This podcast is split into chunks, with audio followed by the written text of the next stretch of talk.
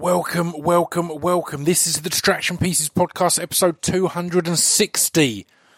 Thank you for tuning in. Um, can't remember if I said I'm, I'm moving. I'm I'm moving guests around left, right, and centre, but I wanted to move today's guest forward because it's a cracking episode, and I kept thinking about it. Um, so I'm joined today by the wonderful Jade Adams, uh, great comedian, great human.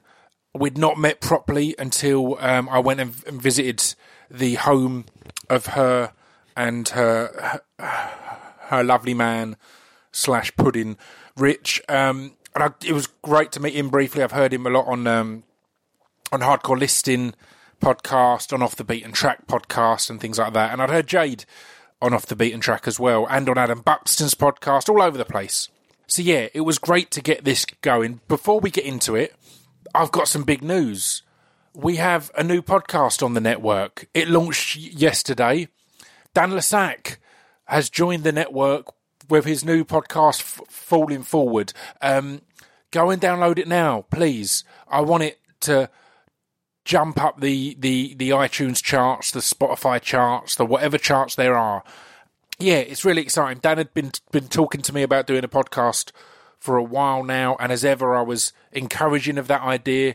And obviously, as soon as it was a reality, um, I offered him a place on the Distraction Pieces n- network as a little platform. Of course, I did. It's Dan Le Sac, uh, uh, one of my favourite people and one of the biggest influences on my life in general. So, yeah, go and listen to that. His guests, I'm recording this before the first one g- goes out, so I'm not sure if he's announcing his guests ahead of time, but his guests are fantastic and the conversations sound fascinating. So, yeah, Falling Forward with Dan Le Sac is available now on iTunes, Acast, Spotify, all those places. Um, if you're about on Saturday and want to come hang out, um, it'd be lovely to see you. I my club night is back. We are lizards at the book club. Uh, free before nine pm, a fiver afterwards, and then it climbs as the night goes on. Um, I think, yeah, come down. It'd be good to see you all. I love that more and more podcast listeners come each time. It's lovely. Uh, the earlier you get there, the more time I'll have to have a chat with you and to have photos if you want photos or s- signed stuff if you want stuff signed. The later the night goes on, A, the more drunk I'll be, and B, the busier it is. So it's harder to talk and engage. And the n- noisier it is. I'll be DJing about midnight normally, either 11, midnight, 1. I don't know, it varies. Oh, we're joined by Simone from Primal Scream, which is hugely exciting. Uh, So yeah, come on down. I'm not even going to plug speechdevelopmentrecords.com because you all know about that. I go on about it every episode. Um, I'll mention the Patreon. It's still only a quid, and you get some bonus podcasts on there. You get uh, poem of the month, so some free spoken word. It's all good fun, but that's just over at Patreon. I'm not going to hard sell to you guys, to you lovely lot. Um, Jade's tour. Oh, she's doing previews of her new show, which we talk about in the show. I'll mention quickly where she's she's going. She's going to Durham, Br- Bristol, Edinburgh, London, Lewes, Bristol again, the World's Comedy Festival, and Mac, Mac, Mac, Macfest. I realise now I've heard of Macfest. I didn't know it had a crazy name. Mac, I assume that's Macfest. Um, yeah, I'll give the exact details at the end because we talk about what the show is and what inspired the show. I think you, you're going to love this. Um, Jade is certainly, I mean, a rising star that's already a hell of a star. So, yeah, exciting stuff. This is episode 260 of the Distraction Pieces podcast. Oh, I should mention now, if this is, your first time tuning in, um, I always like to try and, I always forget, but I like to try and give some other episodes that you might enjoy. So let's go with previous comedians. I've had J- uh, Josie Long. I've had Sara Pascoe on. I should add on rather than, than cl- cl- claiming to have had all these wonderful people. Um, Katherine Ryan, Aisling Bea, um, St- Stewart Lee, Robin Ince. Oh, the list is endless. Chris Ramsey. Um, the list is endless, so I'll probably just just leave it there. But l- loads of good comedians have been on. R- Russell Howard, R- Russell Kane, Russell Brand. That's that's a trifecta of the of the three funny Russells. Uh, Brett Goldstein, all sorts of people. I've had l- loads of great comedians on, so go and give them all a listen. Let's just get on with the podcast. This episode, I'll, I'm going to have a little chat at the end as well because there's something that we talk about that after I left, I wasn't sure. I thought it was open to misinterpretation potentially, so we'll get into that. But for now, this is episode 260 of the Distraction Pieces podcast with Miss Jade Adams.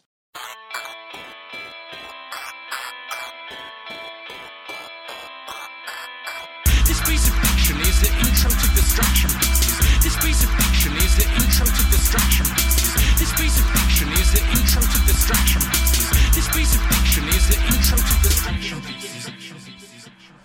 Thank you very much. Well, I've started a recording. Oh, great. Um, it became a bit of a podcast cliche to just start recording halfway through the conversation, and now I feel it's become more of a cliche to re- to reference that cliche. I think more people now go, "Oh, it's so podcast of us," so it's kind of started to eat itself in a way. But I'm I'm here today with Jade Adams. How are you? I'm very well, thank you. Thanks for coming over to my house. It's beautiful here. We're looking isn't it? out over uh, over Leigh-on-Sea, and it's it's lovely. I won't give exact map locations, but There's a train, as you can hear. Um, I can see a boat and a little bit of water at the moment, which is nice. The water comes in twice a day, that's amazing, isn't it? and then the boat gets all excited when the water's in, and then when the water's out, the boat's really sad looking. Yeah, yeah, I've sat here quite a lot. because it is a mad run. Because uh, as I said earlier, I went to, to, to school up this way, so we'd get the train in, and then we'd decide if we're actually going into school or not, or if we're bunking off and going.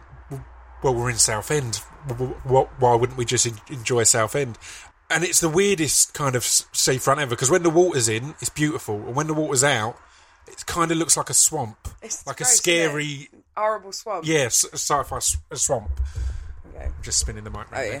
there. A Woman in Black was filmed Right. on an island over there with Daniel Radcliffe. so you know yeah, the yeah. disappearing island. Yes. That's over there apparently. Oh, that's that's terrifying, isn't it? Um, so yeah, it proper goes swampy over there. But I, I, we moved here because we wanted to afford the same rent together, and this, and I wanted to have a second bedroom, and I also London is just not fun anymore. It's not. It's, not like it used to be. I can now pop in, and I don't have to.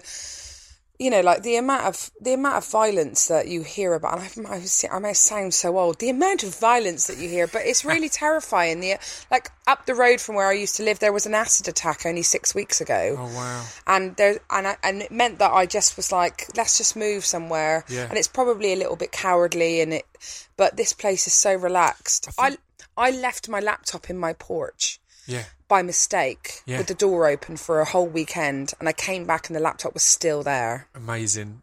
I, I. I genuinely about a month ago now, I, I popped to my local sh- shop and I bumped into some people. I was, da- I was down there for a while, and when I got home, I realised I'd literally forgotten to close my front door. So it, it was literally all the way open. Oh, was it? and nothing had happened. But everyone assumed there was, was someone in there. But I completely agree. I, I do love London, but I think the only reason I love London is because I don't live in London. I've always lived in Essex, so I've always been near enough to go and enjoy the amazing parts of it, and the th- theatre and the food and the gigs and all of that is the Arts. is and- amazing. Yeah, but I love getting to, uh, to leave. A, fr- a friend of mine was saying recently that he feels the only reason I live in Essex is so I've got a good excuse to leave any event, so I can just go. I've got to get back because I am kind of antisocial at times. That's Again, it true. It's like it's perfect. I can at all points at any time because it's a. You can be oh, it's a couple of hours. Even if it's early in the afternoon, you're like I need to get back before you know evening stuff. So That's why I'm here as well. it's perfect. It's right, the perfect you've got a reason to excuse. leave. and everyone and no one minds, and they don't call you boring, and they don't say, "Oh, you know, you've changed" or stuff. like I had someone the other day that I knew from school grab me. Uh, I don't know if you this happens to you now, uh, now that you're well known, but people like you used to know sort of being quite violent with you when they're praising you. Yeah, yeah. And. I had that the other day, and they were like, "Oh, you know, why are you leaving now?" And I was like, "Because I've got to get home." and they and they, and then she grabbed me and she sort of strangled me and said, "No, don't get all celebrity on me." And I was like, "What are you on about?" Yeah. And it it was the excuse of uh, leaving that pub was I have to get home. Yeah, it yeah. was so I have to great. get back to Essex. It's such a weird one as well because it's a good point because I wasn't. I was never. It's a weird jump. I I was never one of the cool kids at school. Me neither. So then, when you've got something that not makes you cool, but gives you a reason to, to, to have attention, because I said I, I went to school up the road from here, and uh, we did a festival a while back, and we headlined it, and it was the reason we agreed to do it was it was literally you could hear that park from my school. I used to, to mess about in that park on the way to school all the time, so it was exciting to go. Like a here's the school homecoming. that yeah, yeah Yeah. and at school I said I wasn't one of the popular kids. I didn't do particularly well. My English teacher warned one of my mates against hanging around with me. They told my mate that he could do better than hanging around with me and me and my mate Mark. Um, so it was it was a big deal to go. Here we are. Like You we've done all right. Yeah. Yeah. Oh, uh, no, no, I'm friends with the one that I was paired in with as warned against. Oh, okay. Were you? oh, Not- yeah. yeah not I'm particularly the one that, that, that was actually warned against us both. So me and Mark are still buddies, but maybe Martin could have done better. Um, but yeah, it was exactly that. It was weird to to bump into a few people from school and have exactly that. Have that weird feeling of right, you were always the dominant one, and you still are in many ways because just that's just how you are. If that's how you grew up at school, that's kind of how it remains. I've not become some kind of now I'm an alpha male. Yeah. So it's that weird thing of they're like, oh, it's great, great, you're doing good, but but there still is that slight. I want to still tower over you slightly. The the difference I, the difference I have is that I am a natural alpha female, but I beta female myself in order to make the alphas like me. Right. Because I'm very attracted to alpha females because I kind of want to be them. Yeah, yeah, yeah. And then I sort of beta female for a little while, and then after a while I get really fed up with being the fly eater. Yeah. And I also I'm I'm almost like oh fuck this shit I'm gonna have my I'm gonna have my time, and then I fall out with. I fall out Right. with women because of it. Not all women, Yeah. but I, I will say that I've had a lot of uh, run-ins with women, and it's normally to do with with pretending to be something I'm not in order to make other people like me. Yeah. And I found that just being myself now. I mean, I'm I, I'm not swamped with uh, with massive groups of female friends, but it does mean that I'm being a version of myself that I think is real, and not Yeah. keeping myself awake at night replaying uh, you know, thing replaying things where I sort of think about what I've said that day, or like, you know, I don't know if you you Yeah, get like yeah, that, but yeah, like, oh, did I say? completely. Why did I say that? And because now I'm just just being myself. Yeah. Um, so it's it's different going back to school now because I was quite I wasn't ever the most popular person at school. Secondary was fine. I sort of was on the peripheries of stuff. I found the music room and I sort of stayed there. Yeah. Um, and then to find that through these basically two nerds that I probably used to. I didn't pick on them, but the two rough girls that I used to hang out with before I hung out with them, they did. Right. And then they, I was sat on my own because I'd fallen out with my rough friends, and they said, "Do you want to come and join us in the music room?" And it was that moment that changed my life. I wouldn't Wow. be sat on the sofa with you right now, or living in Leigh, or knowing Rich, or having my career in anything, had that situation not have happened. It's amazing to be able to pinpoint that kind of. This is the moment that I was allowed to almost relax and be myself. Not, Yeah. not have to be, not have to worry about what the perception is of me. I can be in this little room and it's all okay. It's always the loneliest times in my life that I've been able to be myself. Yeah. And even though I've been sad and I've fallen out with people and that always hurts, it's where I found myself because the only option I've got is either is either being so sad that I want to do something stupid, Yeah. or or being or or or essentially being a phoenix rising from the ashes each Yeah. time even though you know that after the 15th time of falling out with someone in your life you're sort of like oh I'm another I'm a phoenix again Yeah. Yeah. but that um that sort of uh you know th- those are the best times I've had. L- loneliness has been my my strength. I think having. I don't know if you had this from not being very popular, but when I felt lonely, I I feel like I've I feel like I've had a lot of strength. I look at popular people and I'm I'm like you have got a very busy life and have no time to yourself and Yeah. you've got a lot of people to buy presents for, a lot of people to stay in touch with, a lot of people you owe favours to and all of that sort of stuff. But I feel like if you're a bit of a lone wolf, yeah. you can kind of glide around. completely. bit more Do- carefree. uh, Do you appreciate and need your time to yourself and your own time? I didn't think I did, and then I went away. So after my sister died, Yeah. I went away for five months with a drag queen. No, no, it was two years after. So I had a boyfriend. He and I had a terrible time together. Um, uh, we shouldn't have ever been together. He Yeah. he was he he suffers with uh, manic depression, and I was grieving. So we were like a very cheery pair. Yeah, it's a hell of a combination. Hell of a combination. They're going to feed each other a Yeah. lot, aren't they, right? You're going to keep in a cycle there. Well, I tried to pretend I wasn't sad in order to help him with his. Yeah. And that can be helpful in, in, in, in, in those uh, situations. Having feeling a responsibility for someone else can make you be strong for yourself. Yeah. If that makes sense. Because often you will just go, well, I'm not worth being strong for, but I need to be strong for that person. That can genuinely be a, a positive in those. It's like that higher purpose. times. It's like that higher purpose stuff that they do in Yeah. AA, Right. which is like having a god to, you know, when you go to. I've not been to AA, but I've got friends that have been, Yeah. and one of the things in AA is you, um, they they give you God to think of outside of yourself. So That's like, fascinating. grief is the one of the most self-absorbed things that can happen to you. Yeah. But if like I'd say, you know, thank you to him actually in a way for um for being a conduit of my of my grief really uh, for that time because I don't know how I would have reacted had he not have been around.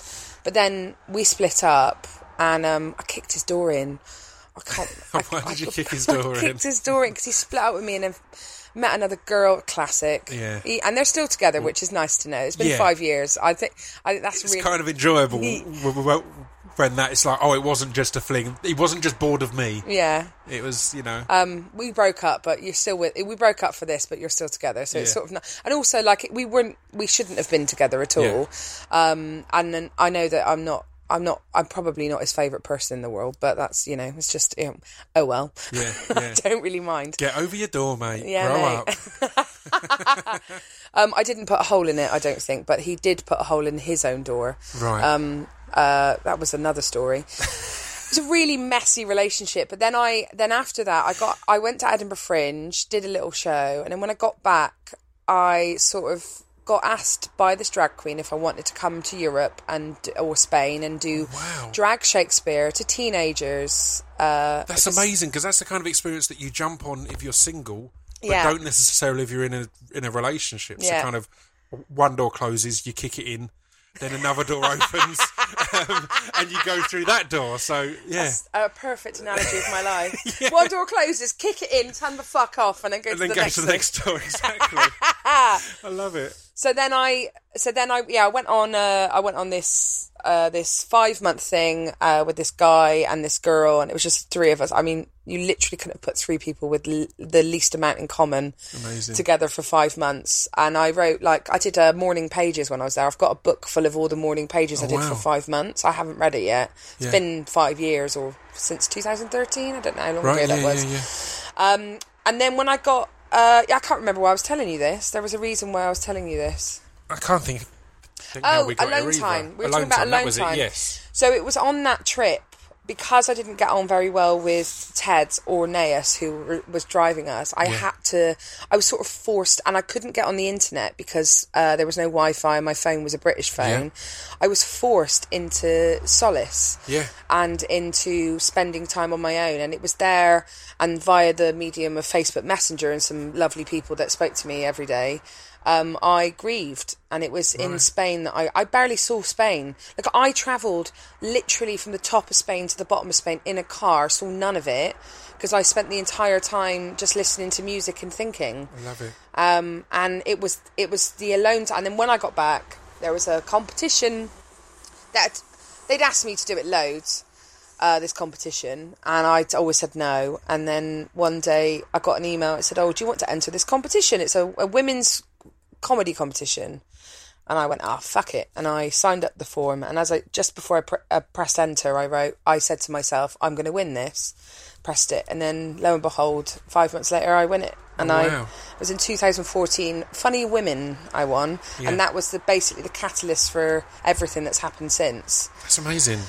And I, it's all all because of loneliness. It's all because of being on my own. I think everyone uh, is so scared of their own thoughts because they think they really mean something, but they don't. And um, I know this because I've smoked weed. Yeah, yeah. And I know that um, skunk specifically, Yeah. weed's different, but I've smoked a lot of um, uh, hydroponic, scary schizo crack stuff in my Yeah. time, and I know that this stuff, like this type of skunk, it can make you really paranoid. Yeah. And I and you get bullied by your own thoughts, and that's how I know that when I have moments like that, because I don't smoke weed anymore now.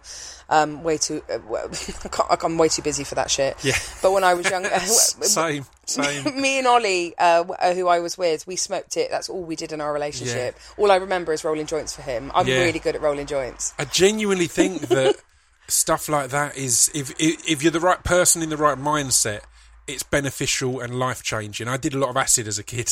I've never done it. It really, it's. I don't do any dr- dr- uh, drugs now. I don't. I say I did a lot. I, I, I it was my favourite dr- dr- dr- drug of all the drugs, and I haven't done any in any drugs at all. What did you like about alcohol. it? Because I've never done it. It was exactly that. It was the stuff it made me realise because I had to, to battle with my own mind.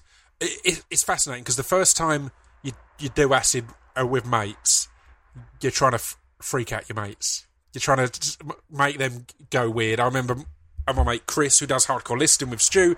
Um, he was sat kind of so slightly to my right, and um, he was we're all kind of in a circle, and I was a little bit above because I was on the sofa, and I'd just go, "You all right, mate?" And then when he looked round, I'd be looking in the other the direction, listening to people, and I'd just look in the other direction and clock. When he was looking away, then go, "It's all a bit weird, isn't it?" And he'd look round again, and it'd look as if I'm just engaging in a conversation elsewhere. And I had fun with that, but what was the breakthrough for me and hallucinogenics was when you realise it's far more fun to mess with yourself Yeah. to, to, to go into your own mind to, to, to push your boundaries. It can get scary at times and uncomfortable, and I'm not recommending it to anyone. I think drugs in general, we have a bad perception of them. I think it'd be better if things like acid, for example, I want all of them legal, but maybe for acid, it's like a car yeah. that you have to Get do a a test, license you have for. to do, a I'm- theory test, pass a license, I'm and not then the- you're okay for it. I don't think I'm the right mi- mind for Yeah. for uh, acid, which is why I've never done it. I've been offered it loads. Yeah. I did festivals for many years. Yeah, yeah, yeah. Um, but I was offered uh, acid, and I and I someone once put a load of mushrooms in my mouth, and I and I spat them out again. Just because I feel like number one, you have to be in the right company, which is what Yep. everyone always says, and number two, I used to have when I was a kid, I used to have things like terror nightmares. I don't know if you've Yeah. have you got kids? No. no. Kids have nightmares, but then kids can have something called terror nightmares, which Yeah. is where they fit. They almost have a fit when they wake up, and you can't wake them up. Yeah, I'm very familiar with. I've, I've known people who've had them really bad, and it's just it's. I had them until quite, I had them until quite a late late stage of my life. I was probably the last time I had one was like 16 years old and I used to have something where I don't know if anyone else gets this and if anyone else gets this please tell me because it would be I've, I know this exists because I've I wrote it down on Google and other people on forums had said they had it but basically it's a thing where you're totally awake and, and I've been told it's a panic attack, but I don't admit that I have panic attacks because I'm like tough and stuff. but um, I it's this thing. So you basically you're awake, and then everything starts feeling big. So like things are like the the, the perception of it's probably what like acid's like. The perception of things that you touch and you can see are big, and you start like hearing loads of noise in your head that's like voices, but you can't understand exactly what it is. Yeah. And the only way I can get rid of this, and it makes me really anxious, and the only way I can get rid of it is if I look in a mirror. right. And it, wow. and so based on all of this, this is why I've not done acid. Yeah, yeah, no, and and again, I com- completely agree. I, I haven't, I've cons- considered it recently and been, offered it recently, and decided not because I feel my teenage mind who did acid genuinely believed everything that you need to believe to stop yourself from having a trip. So, Yeah. uh, uh, just to be really brief on it, that there's nothing to say that the reality we see on acid is any more or less real than than the reality we see now, right? Because it's all the way our brain is interpreting light reflecting off stuff. Yeah. So all you're doing is changing how that's interpreted. That doesn't mean it's more or less real. What you may see may be completely different to what I see, like right now. Yeah. Your red may not be my red. There's Yeah. no way of knowing these things. So I think that when I eat chicken, yeah, and I'm like, I bet this tastes different to other people. yeah, again, there's tons of that that we can never know. Yeah. And I truly 100% b- b- b- believe that, and I feel from what I'd read and the study. Again, I'm a nerd for this. I didn't just take acid like let's try acid. I did t- tons of research. I was like, yes, it's right for me. I've I found my drug, but People um, don't understand this about drugs. I have this That's what it argument should- with my mother. I have this argument with my mother and stuff about. I've had this argument with my, my mother about weed, and because I, I've I've been very around drugs, Yeah. not in a way that I've or where I've been doing them. I've dabbled in various things, but Yeah. I've been around drugs a lot. Yeah. I've seen the effects of certain drugs, and I know that there are different. All you cannot. You cannot group all drugs into one conversation because each different like I watch people who smoke weed who have manic depression or probably bipolar disorder. I know someone who microdoses by smoking little bits of weed all day long, not enough to get stoned, but enough to keep his brain Yeah. from from frying. And he and like he can go without it, but also if he is feeling anxious, that's how he stops it. Yeah. And I and it has a, and he's still busy and he does stuff and he's still successful and all of this. And I feel like sometimes the especially the government and the television and all that they they, they paint a picture of drugs that's really it's really false and i think that it's that lack of information which means people overdose Yeah. is if you're it's going to be there whether you say it's it, you deny it or not but like if you don't tell people how to take uh, drugs properly they're one day just going to take it all in the wrong way and end up like leah betts in the 90s Yeah. which it was the i don't know if you had you had that story Yeah, completely. Yeah, it was always around here. It was Leah Betts? It was Essex. It was. was she Essex? Yeah, wow. it was a local thing. I so remember that really- came to our school. Yeah, it's it's mad, but it's. I mean, it, it now it feels like I'm getting a plug in here, but there's another podcast I'm I'm more a guest on, but it's called Say Why to Drugs, and it's a, a woman called Dr. Suzi Gage, and she picks a drug each episode, and we give a she, she gives a scientific breakdown of why it appeals, of what's good about it, of what's dangerous about it, why it's dangerous, and it's no kind of and she dispels all the myths. The main reason I'm there is because in my youth I've taken most of them, Yeah. and I don't, but I don't now. So I've not got a horse in the race. I can say, here's what it did. Here's what I enjoyed about it. Yeah. Here's what I didn't like about it. I can be honest and not be. I'm a stoner, therefore weed's the best in the world. So It really helped me grieving. Yeah. People say, "Oh, what are your tips to grieving?" And I'm like, just lock yourself away for two years until everyone stops giving you that stupid face they do that they do in the first initial stages of it, which is the face that no one can help doing. And I've probably done it to people that have uh, lost people, but like the sympathetic face that Yeah. that you, you that. It's not. It's almost not for you. It's for them to feel like they've done something useful. Mm. completely, and completely. I had to like shut myself off from all of that stuff for and it was I just did it with weed. I just smoked from 2011 to 2013 I was mostly stoned yeah, yeah, and it was great. And I will advocate uh, the use of marijuana in that way.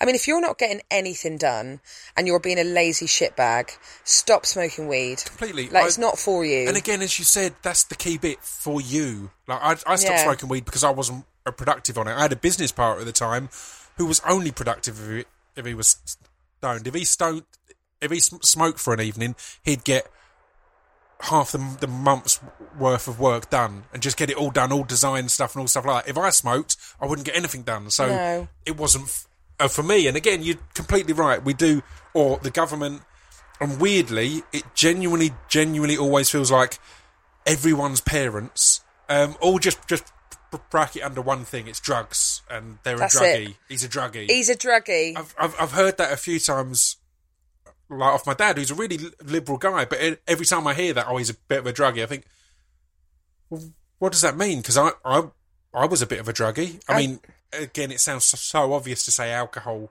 is a drug, but it is. It and my dad drinks alcohol, so my dad's a bit of a druggie.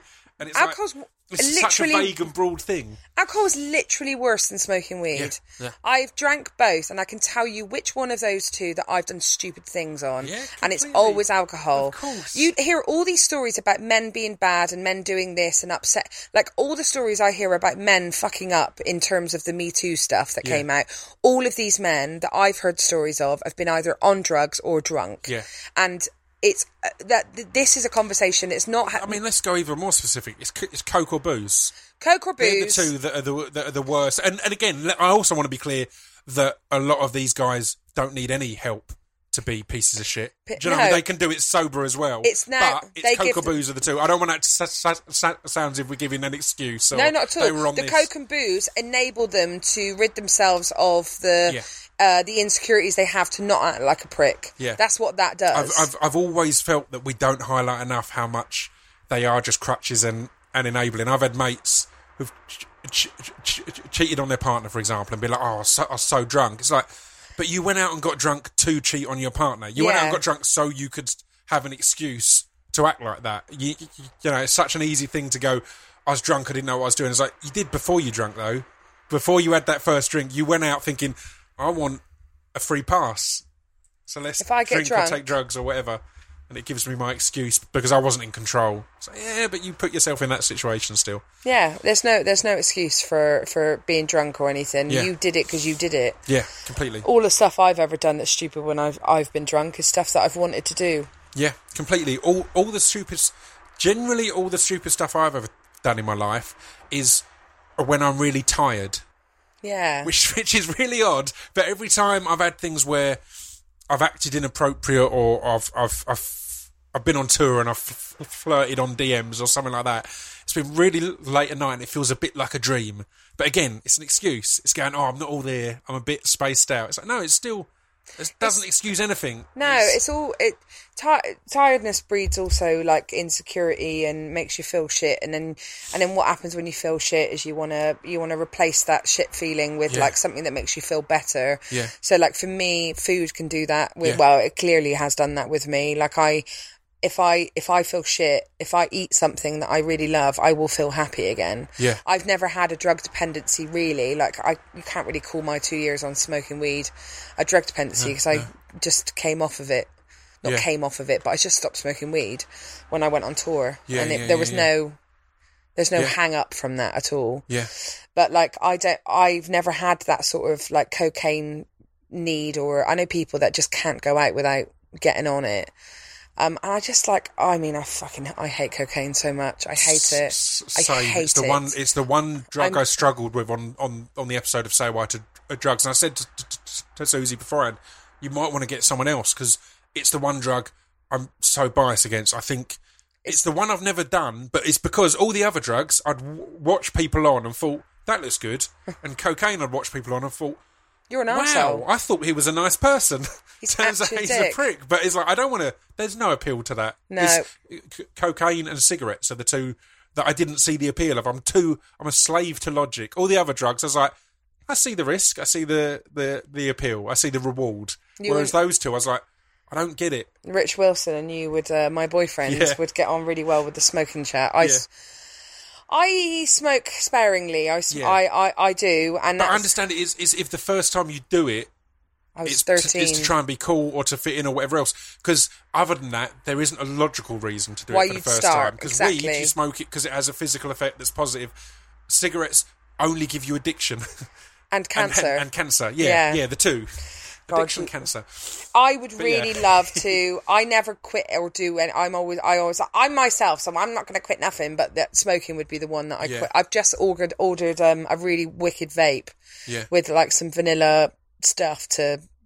I think vape smoking looks cool. I like it because, um, again, I'm similar. On my one area of addiction is is food and, and specifically ice cream. It's like I will just, I I got I I really enjoy healthiness, but but when I fall off, I choose to fall off. It's never a guilt thing, but I go hard and literally. My girlfriend was over a few weeks back, and the day before she went, we bought a, a, a two tubs of ice cream, and the day after she, she went, or the day after that, so it was, it was within forty eight hours.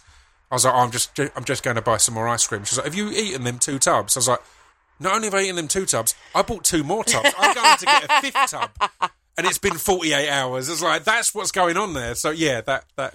that wow, you really addiction. love ice cream, don't you? Yeah, I text a, a James Acaster the other day just to say I think I can eat more ice cream than him because he keeps talking about it on his off menu podcast about how much he loves ice cream, and everyone's always sh- sh- shocked that, that they're like, "You ate a tub of ice cream after the pub? What's wrong with you? That's crazy." And I'm sitting thinking, I've had two tubs for breakfast before. Genuinely, I've had two tubs b- before l- lunchtime, and so me and James were arranging where me, Stu, and Chris often do our drunk casts. Me and James were arranging a Ben and Jerry's cast where we're just going to see how much we can eat and how much it makes us go completely insane. Here's my thought about uh, addictions to food Yes. uh, and things like ice cream. Yeah. You get immense amount of joy out of eating mm-hmm. ice cream, and in the process of you eating that ice cream, it doesn't hurt anyone. Maybe a ca- maybe a cow somewhere's got some nipple thrush. Yeah. But you don't hurt anyone. You you buy it. You don't steal it or anything like that, and you eat it. The only negative implication about eating lots of ice cream is that you put on weight. Yeah. But imagine there was no feeling about putting on weight being an issue. I was chatting to someone about this the other day. Recently, because of where my career is going, I have to. I, there's not a day that goes by that someone doesn't remind me I'm a fat.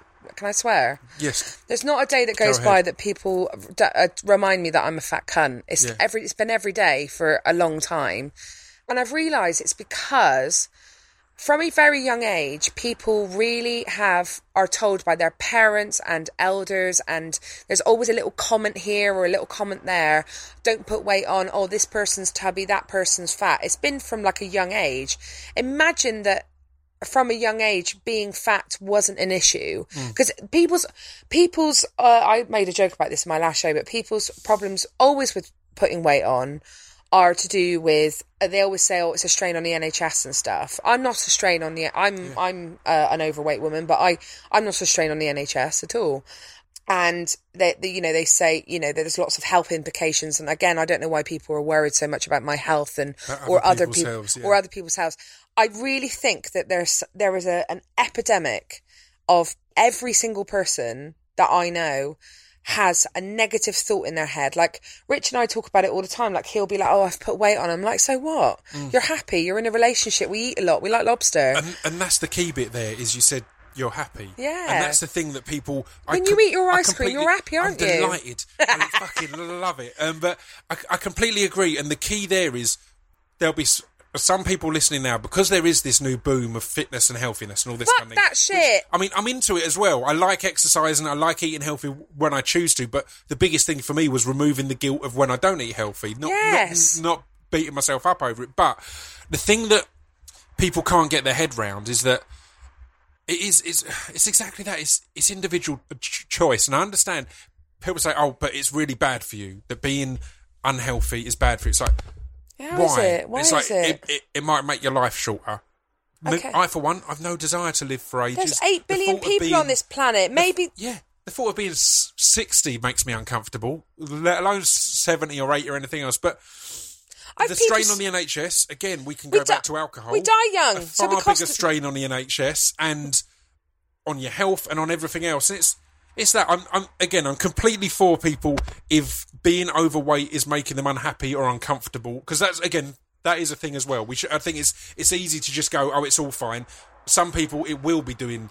Making them uncomfortable in their life, and they'll be ill and all of that. And stuff like that, that. and that's a that's specific. That's, that's that should be that's a specific thing that, that a Yeah. person who has that. This is the thing: is everyone seems to think that fat issues are their issues. Yeah. So someone else is fat. Like when I'm on a train and my arm is touching a person next to me, I've had people genuinely huff and move away from me because I'm because I'm sat next to them taking up space. If someone has as o- made themselves obese and made themselves sick, it's still none of our fucking business. Yeah, yeah, it's yeah, still their business. It doesn't become some our business when someone gets cancer of the bollocks and we're not like, oh well, oh now, well you've got cancer of the bollocks, so we need to discuss your balls all the time and like, oh what have you done to make that? You don't do that, but like apparently, whenever you get fat and you put weight on, it becomes everyone else's fucking issue. It's a bizarre and, one, isn't it? And it's it's mad, and I I haven't spoken loads about this, but my new show that I'm doing this year, Clang, um, uh, is I'm going to be talking a, uh, a lot about uh, body positivity.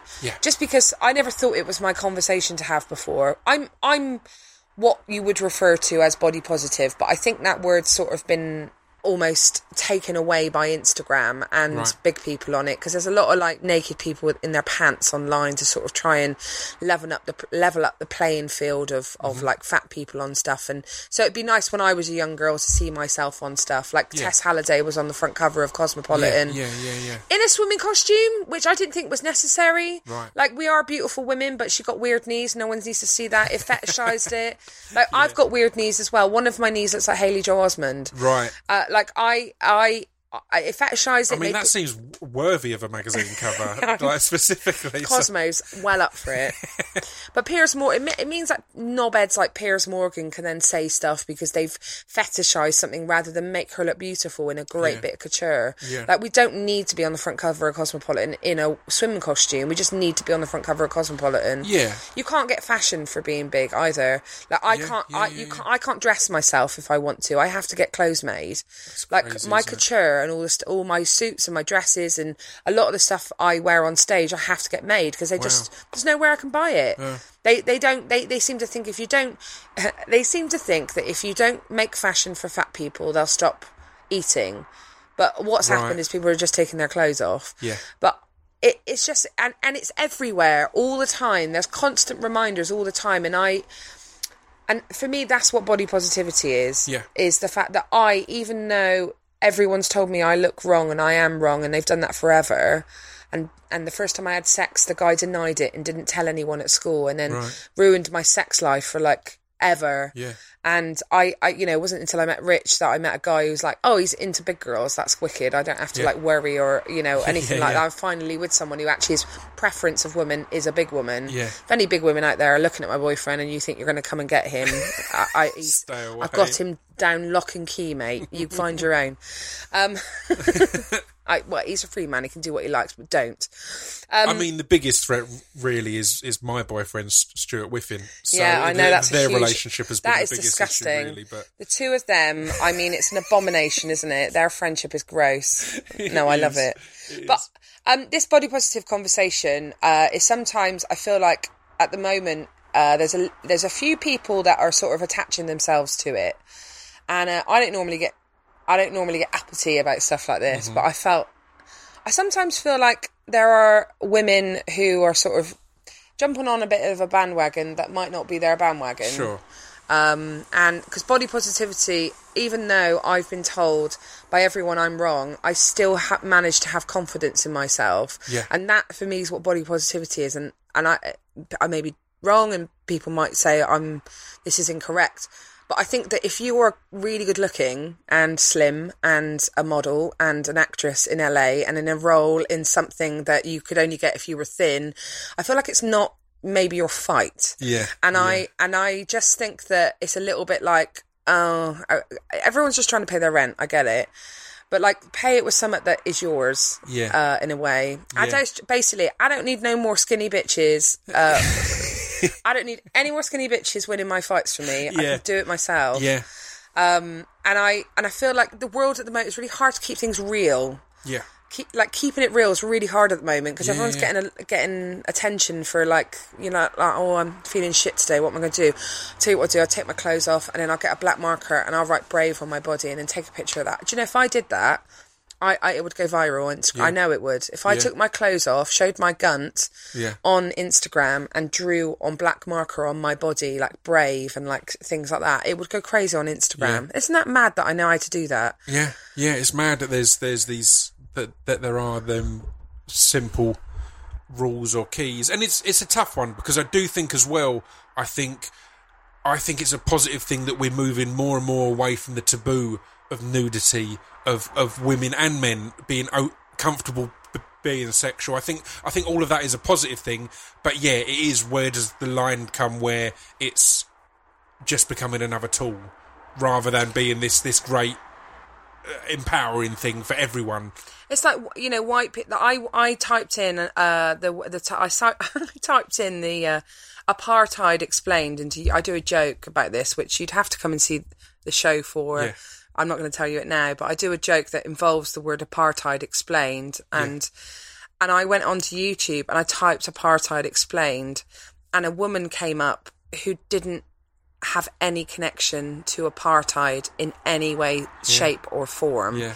who was discussing apartheid. And I and I, I was like I just is this is this your conversation is this something that you should be talking about why don't you save those things for Yeah. you know we said this when we first came in which is like you know the thing is how amazing this world of podcasting is. Yeah. But the the key is to make sure that if you're going to become a podcaster, is to do a podcast about something you're passionate about. Oh, oh yeah, I mean the negative side of and the real damage of podcasts is the amount of people now talking about stuff they have no knowledge on, but Or they're just talking because they have to talk, and then everyone takes that as a as an opinion or as a fact, and it's it's it's this this it's the same with social media. I feel social media has got to the point where it's g- given me a whole career. It's allowed me to meet my partner, all the all things like that. But I genuinely think it's doing more negative than positive now. I think it's crossed that line that it's so damaging to how it's moulding our minds and the way we think and the way we know that if we write brave on our leg and strip naked, you know, all these things are more damage. And podcasting is one that's on the verge of that. I love that there's that we can have these scientists and experts have these huge platforms and people who wouldn't have had a platform before have these amazing platforms, but a lot of the biggest podcasts, and again, including mine at times, is a load of people talking about shit they've got no qualification to speak on. And Yeah. that that worries me. That's what social media is as well. It's everyone's opinion is now worth so much. It's like, no, sometimes you, your opinion, you're Isn't. allowed it, but it's not really worth anything. I think you're not an expert on it. I think an, an experience of a situation can also give you knowledge to talk about Yeah, it. I yeah. think that that uh, so like an experience or uh, or or as you said, um, some sort of qualification in the thing for cer- for absolute certain. Yeah. But you you you're so many there's so many people that are talking about stuff that they have neither of those things for, completely. and and it's because oh this is a popular subject I'm going to go with that because that'll make this thing successful. And I think that it I think that because of social media everyone's I think people are really lo- have lost their passion.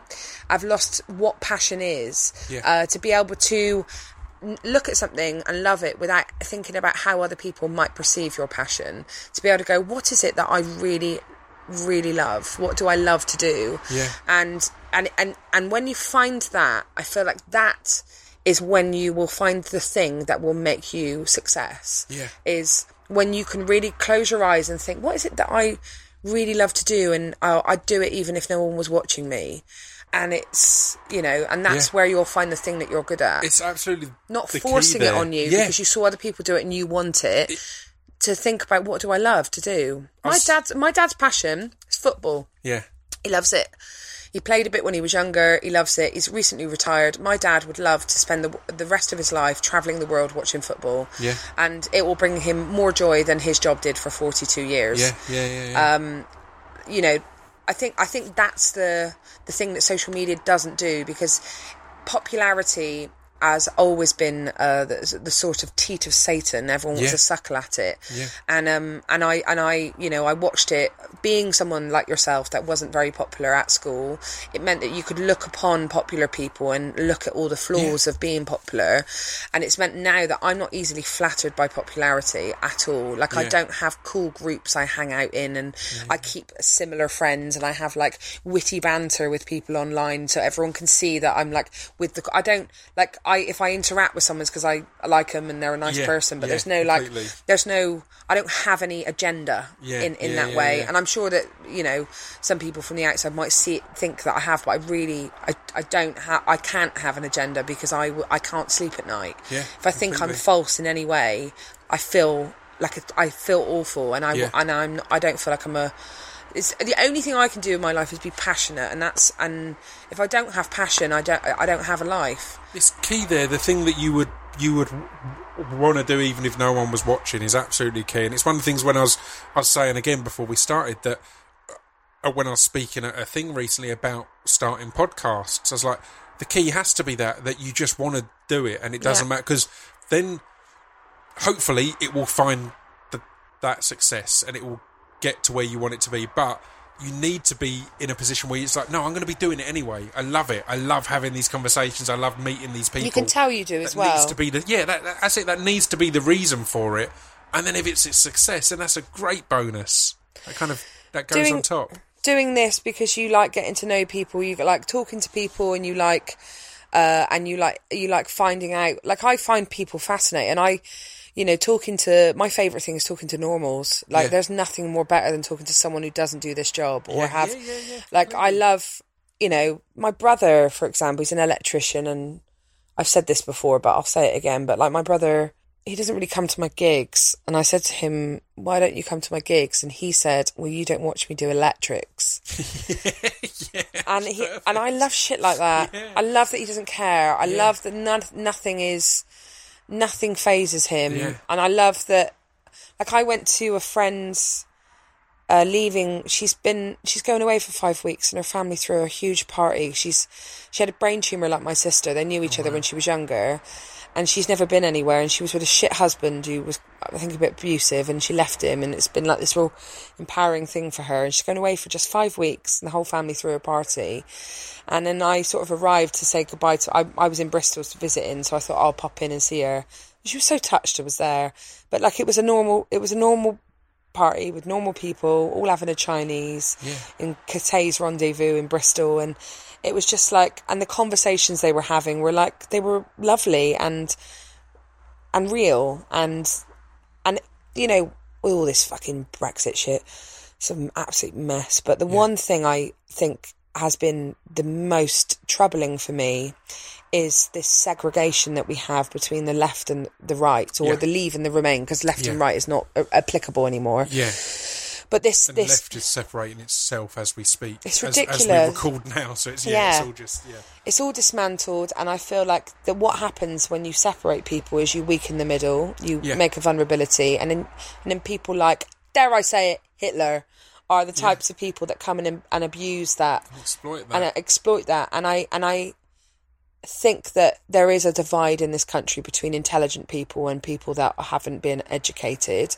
And I think sometimes um, my lovely fellow educated university arty people can be slightly unforgiving Yeah. of people they don't understand or have any experience of. yeah, Um, you know, like we all take the piss out of Jeremy Kyle and stuff like that, but it's Jeremy Kyle. That, that those are real people. They're real people having real existences, and, and just because it's nothing like you would, uh, how you would live your life, doesn't mean it's right. Uh, it's wrong. Yeah, and It's- what people have to re- to realise as well is there's going to be people several runs above you in the intelligence ladder who will be looking at you in the same way, Oh, and you'd you hate the thought of that. Yeah, you'd hate the thought of that being like, no, I'm I'm I'm sentient. I, I know what's going I on. I got a like- hundred likes on Facebook the other Yeah. day for a, a, a status update I did. yeah, But how often have you engaged? This is the thing I always say: is we're never going to get anyone to change their mind about stuff if we tell them they're stupid or they're wrong. Yeah. The only way you can make people change their mind is if you can change them like a Trojan horse of liberalism, Yeah. which is like that's why I decided to do the Sun Bingo adverts, and I get Yeah. a fucking lot of abuse for it. I hate it. I get. I, there was a man at Christmas who wrote. I mean they're on constantly. It's- It's, you know, I get it's it. all the time. I'm so sorry. I got paid so well. Yeah, damn right. But I, I, the reason I chose it was number one, the money was great, but the second reason was I was like, that's an audience that could come to a show of mine yeah, and like hear me wabble on about gays like I do, Yeah. and like all the th- all the f- quirky fun things I do, and then maybe like Gary from Wigan ain't going to be homophobic one time. I feel like that's my little thing I can do, completely. which is like encourage, like I.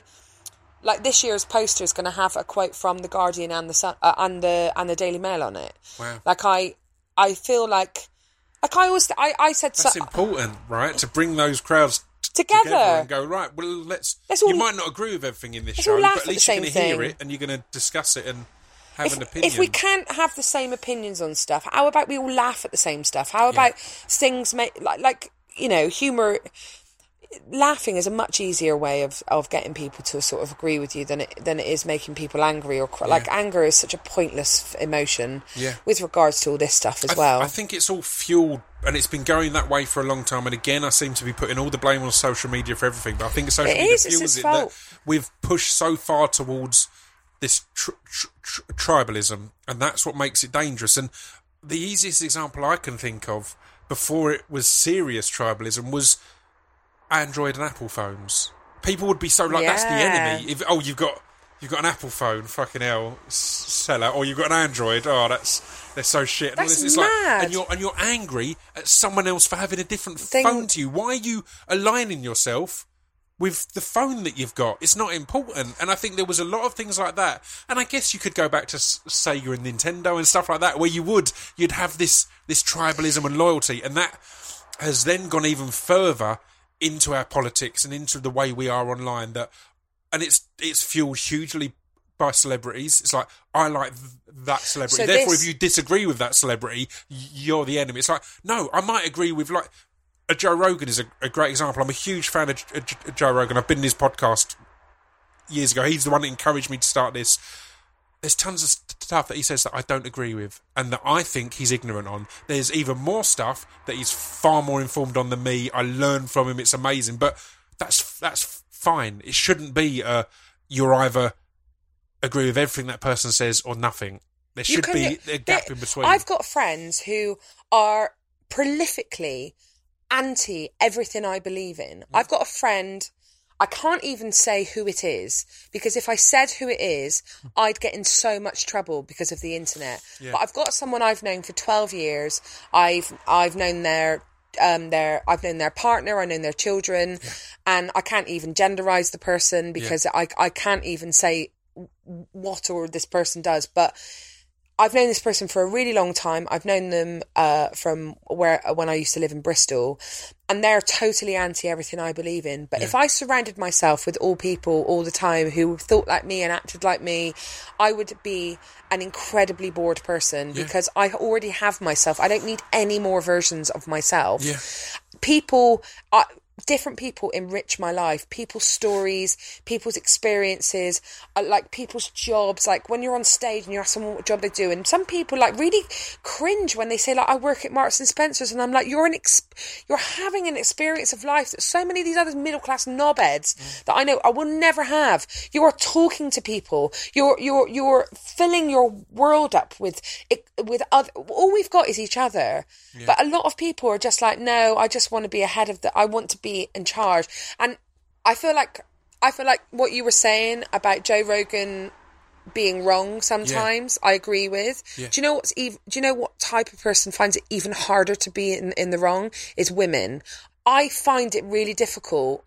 I feel like sometimes that other women will judge other women for being wrong in a really intense way rather Yeah. than being a, a bit you know sort of a bit like laughing about something like Yeah. you can be really outed as a as a bird if you do the different stuff that the other birds are doing and and and so sometimes i feel like i can't I, have been accused of being a Tory before because I don't immediately assign myself with with um, left wing politics. Yeah. I'm not a Tory, and I'm and I also don't I, don't- I don't vote for Jeremy Corbyn. Apparently, neither do seven of his other um, Yeah, yeah, yeah, Of, of his um, um, members of his party.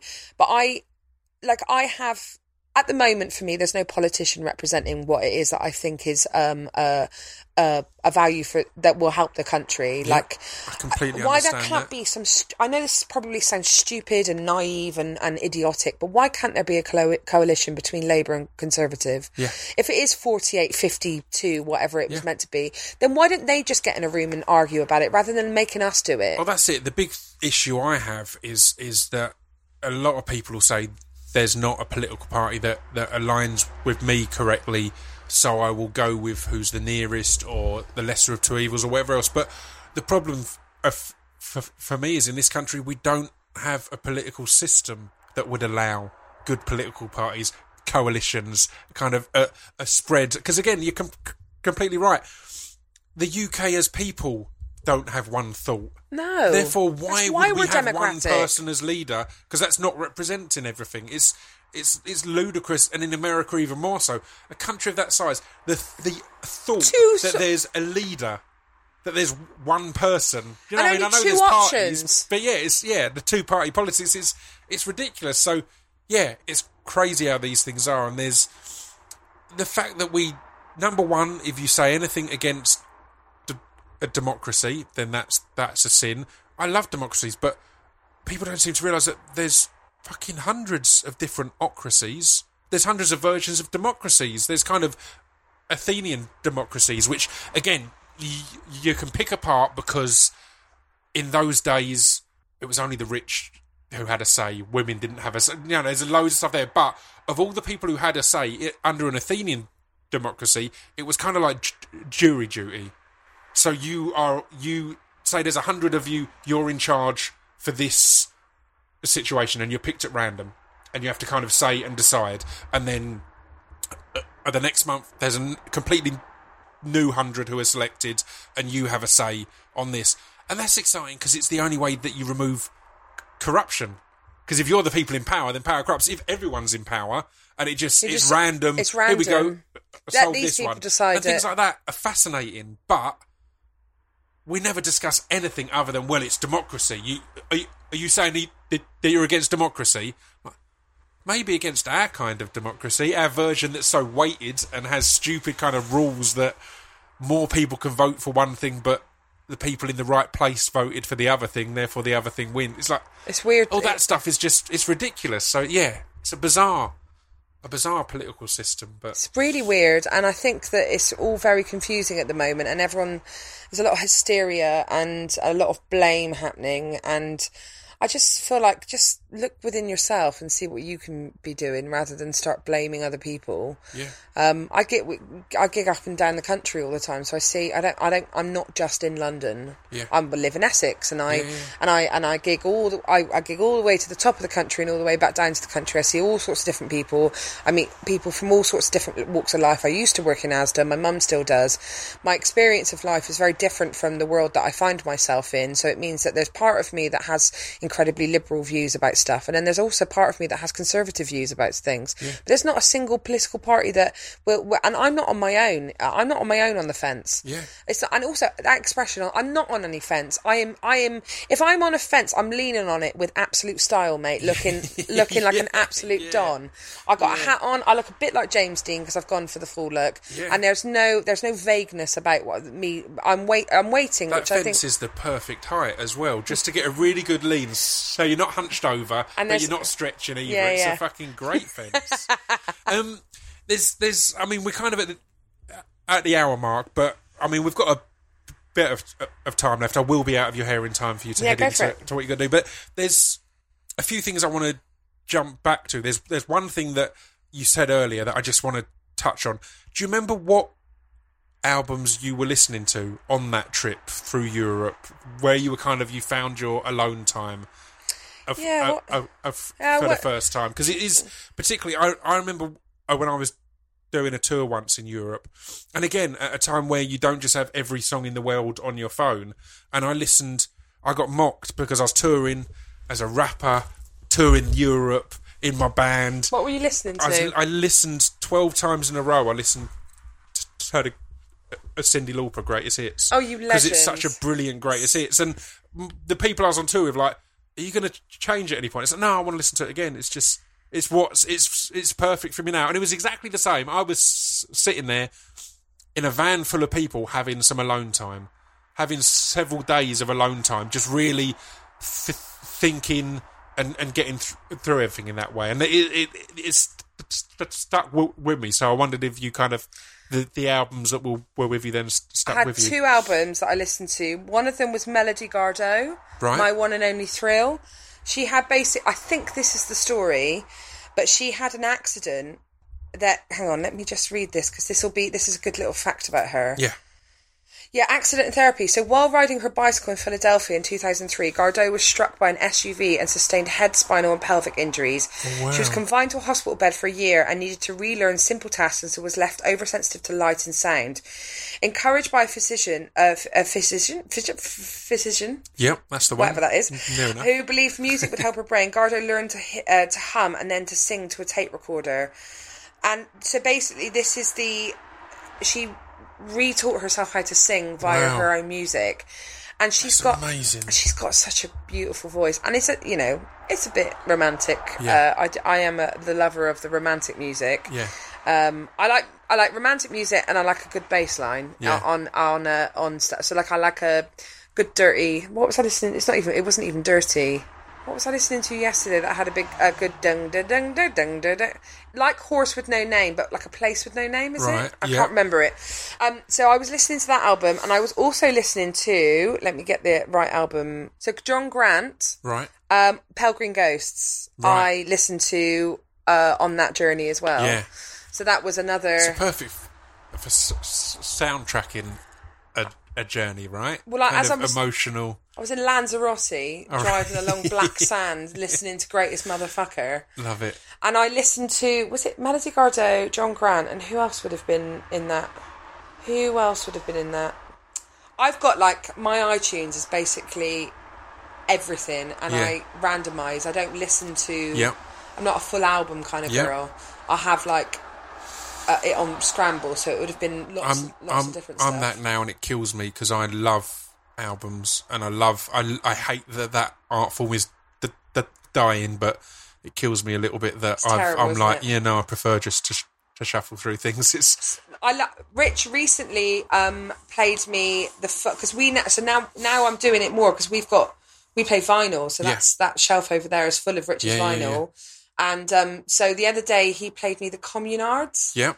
What a great album, and the whole thing as well. Yeah, Um, what I can't remember what album it was. It's up there. Hold this a sec. yeah. The Communard's absolutely am- amazing.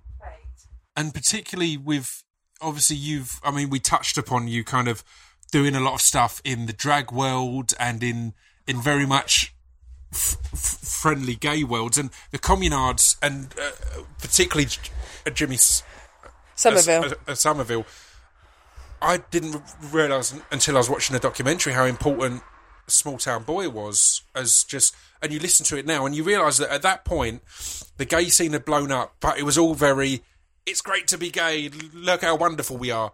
And that wasn't the experience of a lot of gay people at that point. The small No. town boy was this heartbreaking beautiful song of feeling ostracized feeling alone because of a something as intrinsic as your sexuality and I'd never thought I'd always thought oh this is a cool song. And then you hear it in that context and go oh yeah actually all Frankie G- goes to Hollywood and all that was all like yeah we're gonna fuck and fist and do what we want. It's gonna be great.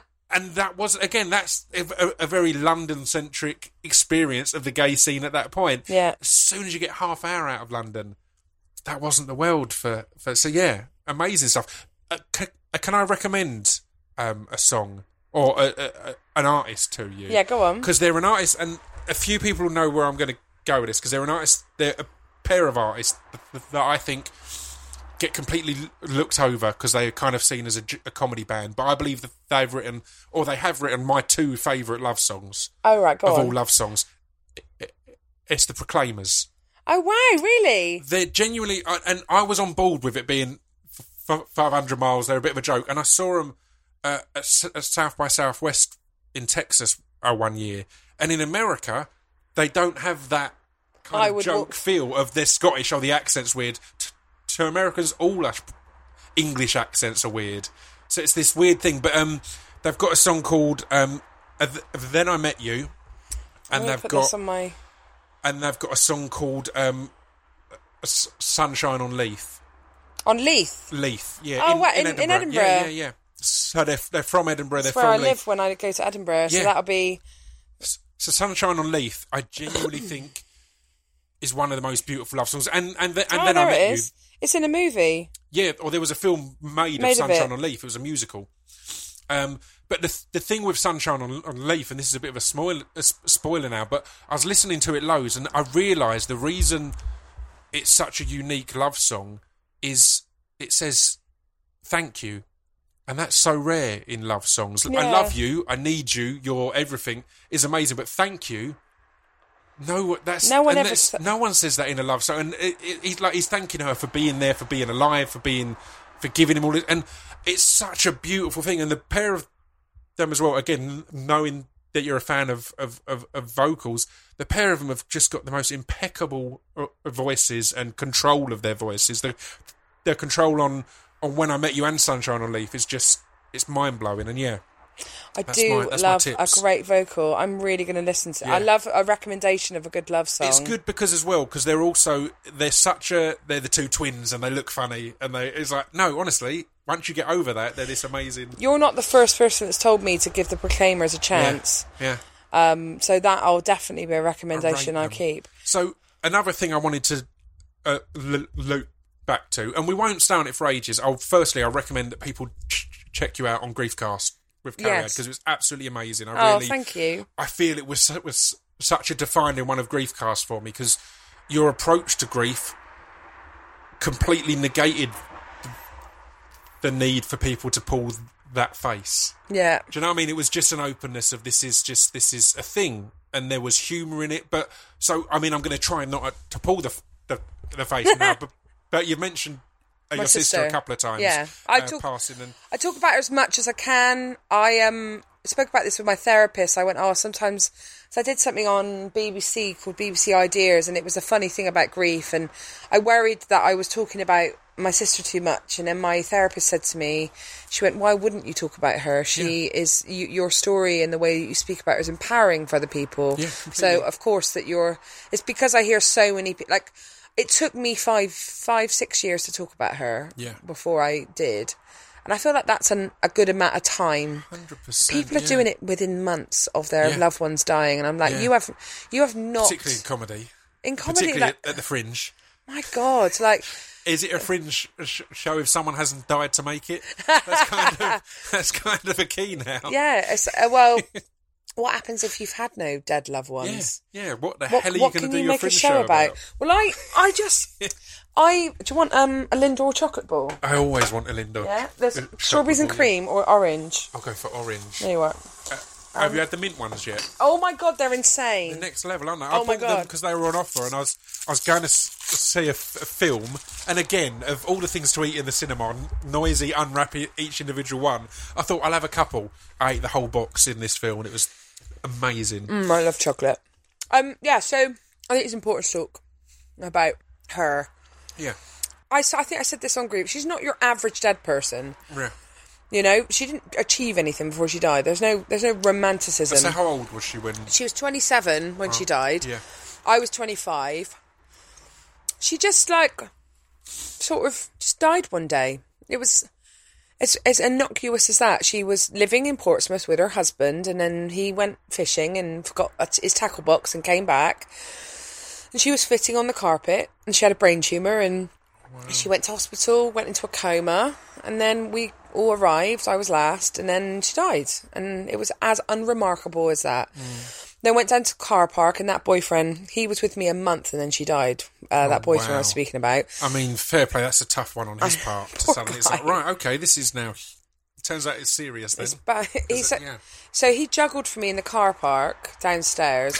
he just juggled. He had juggling balls in his, but he was really good at it. He did cascades and stuff. He was really good at it. I mean, I loved how you.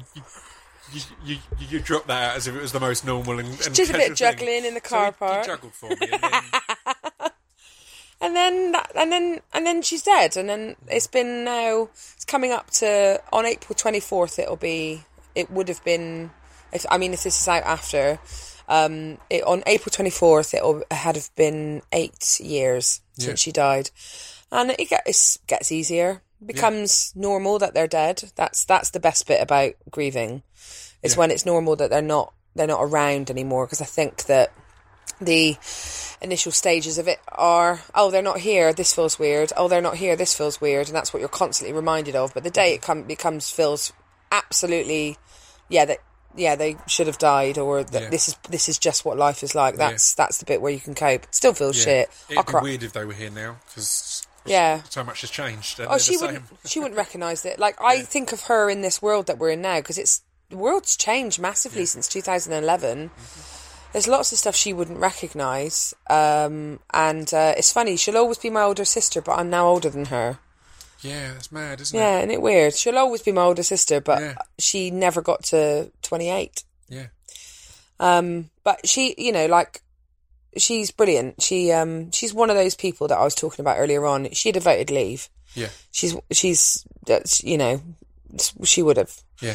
Um, most of my family did. Yeah. Uh, my dad didn't. He works for a European country, so uh, not a company. Yeah. But most of the other people in my in my life, they all voted leave, and it's Mm. because of their experiences and stuff. And I really value I value my sister and people like her. And I didn't used to. I used to run away from it. Yeah. used to run away from my roots. I don't know if you did that. Yeah. Yeah. Yeah. Yeah. you just constantly. yeah like oh I I I used to change my accent as well. Yeah. I'm in a voiceover for Lazy. It's called Lazy Boy Garage. It's on UK TV, and I and I went to have a look at what people were saying about it. Majority is is that it's been really well received, but there's some some people that are like, I find her voice annoying. Like, fuck off, mate. Fucking suck a dick. I'm so bored of of this. Like the way that people are on Twitter. Like, shut up. Yeah. Like, can't you just shut up? Yeah. Just- Did you? This is now just going off on a tangent, but did you enjoy th- this country? Because I, I, Yeah. I, I absolutely adored it. I found it out of nowhere, and Kerry. from touring as well. I'd, I'd, I'd spent a lot of time in, in, in the West Country and things like that, and you you they never hear it podcast? represented. I don't know. If they do, Kerry, Yeah, Charlie, Charlie. Curtin, I I'm literally everything about me needs to be on this country. Please let me be on it. I mean, I've asked enough people Yeah, to, to do it. I've literally I do comedy and I sound like this. yeah, yeah. It's perfect. It's right? perfect. It's like you know, isn't it the best? Isn't it the oh my best god, to have it's such a great just show. yeah. And me, Tomato. me and my brother stumbled upon it, and it was when the first episode was airing for the first time. And it's not because we're hip, hip and down; we just happened to flick to it. And we had ten minutes. Like, is this a documentary or a like people talk about with Blair Witch or The Office originally? We had that with this kind of like. I'm not sure if this is real or Those two are so not. And brilliant. they're just genius. Oh, I love it. It took, it took them eight years to get that. It took Yeah. them a really long time, and it was a I heard different. Charlie was on on the the Two Shot podcast, and it's fantastic. And they really discussed that kind of how shit how, how sh- shit the first iteration of it was, and how it had to kind of had to fail to then work. It's a it's a great show. What a great place the West Country is. It is you know yes my voice may be annoying, but I've got more joy in my voice than anyone who's any RP accents. Like how dreary. Yeah. Like well I got a little lilt on the end of it. I say words funny. Yeah, I could say like a really innocuous sentence, but I get a word wrong, and then it's. I like I like things that are different. yeah, You know, if someone sounds different or does something different, I li- I like being surprised. I'd hate to meet the same person all the time. Do you feel it has to make you work harder in comedy? And again, this is going to sound really weird, but there's a few people. Tim Key's an example. Just the way he speaks just cracks me up. I just adore it. He could read. It's, it's a cliche. He could read the phone book, and I'll be in tears of laughter. But he does then have to craft and make these amazing bits of work because it's literally just anything. And do you feel that because you can just say a fairly innocuous sentence and make it hilarious that you have to go right? I need to make sure I'm Yeah. not just going. Well, my Here's, here's me and my funny voice. well, my new show, my new show that I'm writing at the moment, which is called The Ballad of Kylie Jenner's Old Face, is me. Is me trying to take myself seriously as a stand-up. yeah, So I I have come to the uh, the understanding that as a woman in 2019, unless you were like shaking your booty in a thong on stage with your cheating husband, Yeah. a la Beyonce, Yeah. um, or you're not wearing a turtleneck trying to get people to listen to your serious points of view, you're not a successful woman. Yeah. So this year, I'm removing all of the sequins and all of the glamour from my performances, and there will be no songs, oh really? no more songs for Jayde. I mean that's a big step because again, it's it's it's something that we can just just touch on on quickly. Is, is your shows have very much not been just a regular stand up Stand-up, show. yeah. There's been a whole thing g- going on. I was going to ask how how touring like that is. I, I used to tour with a guy called B, B Dolan, and for a while he had a character called Bomzo the Clown, and he's a rapper, but he'd have white face paint with red bits and all this, and the amount of impact on the stress of touring life that that added was n- n- next level. Hotel rooms covered in paint everywhere. Just adding th- theatrics makes generally touring a lot Awful. harder, and that's if you're in a band. So if generally every all the rest of your peers their touring is turn up and pick up a microphone, and your touring is Wind signed, outfits every yeah boyfriend in a morph suit. Yes. Richard Thomas playing piano. Yeah. A plant, a table. yeah Like all of these things make it absolutely hell. Yeah. And I haven't really made a show before that has been able to be toured because of this. Yeah. So this new show is part me taking the piss out of this uh, thing where women got to be all serious and shit, and at the same time is actually making a show that I can tour because I'd love to. fascinating to find that to find a show that that you can make that allows you to remove those things for a reason rather than just go oh it's fucking it's I want a tour. Yeah, no, I wanted. I only ever do stuff organically. I didn't want. I never want to anyone to look at my decisions that I've made to see like. I don't. I, I sort of want to cover up my uh my journey by Yeah. you know every decision I make. Oh, I can justify why I've done that in terms of the or the narrative or what it is that I'm talking about. And there's loads of meta things in this in this show, which is like at the same time as me trying to be serious in, in my craft. The whole way through the show things are going to try and stop me from being serious. The old Jayde's going to keep coming out. I've got my boyfriend who wears an all-in-one black morph suit. Who's my special effects guy in it pudding. He's going to spend the entire show trying to like keep me like, that the real the real me Yeah. whilst i do essentially a keynote speech on feminism Yeah. um, but the keynote speech on feminism will be me talking about how, at the moment, the, the, the demographic of people in this country that I worry about the most are working class teenagers.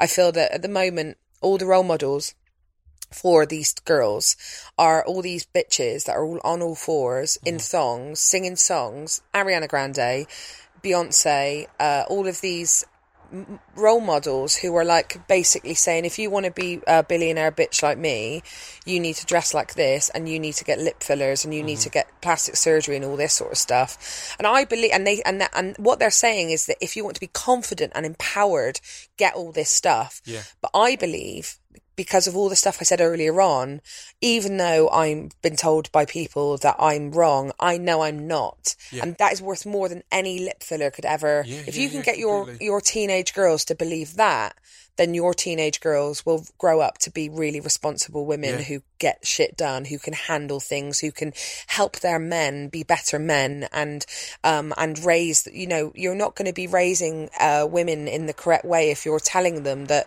do you know what? The most Forbes magazine said that Kylie Jenner was a self-made billionaire. She's not a self-made billionaire. Her sister had to get banged on Pornhub Yeah, for her yeah, to be yeah. a self-made billionaire. Her her father that wasn't her her her sister's father had to keep a murderer out of prison in order to be a self-made billionaire. And she and in the paper paper magazine she's like saying that yeah no my parents cut me off at 15 and told me I had to make my own way. Oh you poor little street urchin. What did you have 7 million in the bank from mummy and daddy? yeah. Like this isn't the, and and what's happening is these images and messages at the moment are all mixed up and the people that are lapping it up isn't us because we're like oh this is all bullshit are these teenage girls. Mm-hmm. i had a teenage girl in my house. Um i won't say when because she'll know when uh, who it is. I had a teenage girl here and she just like the nails the eyebrows the hair the insecurity the sort of like the like her her parents had got her a present for Christmas that was like a really cool present.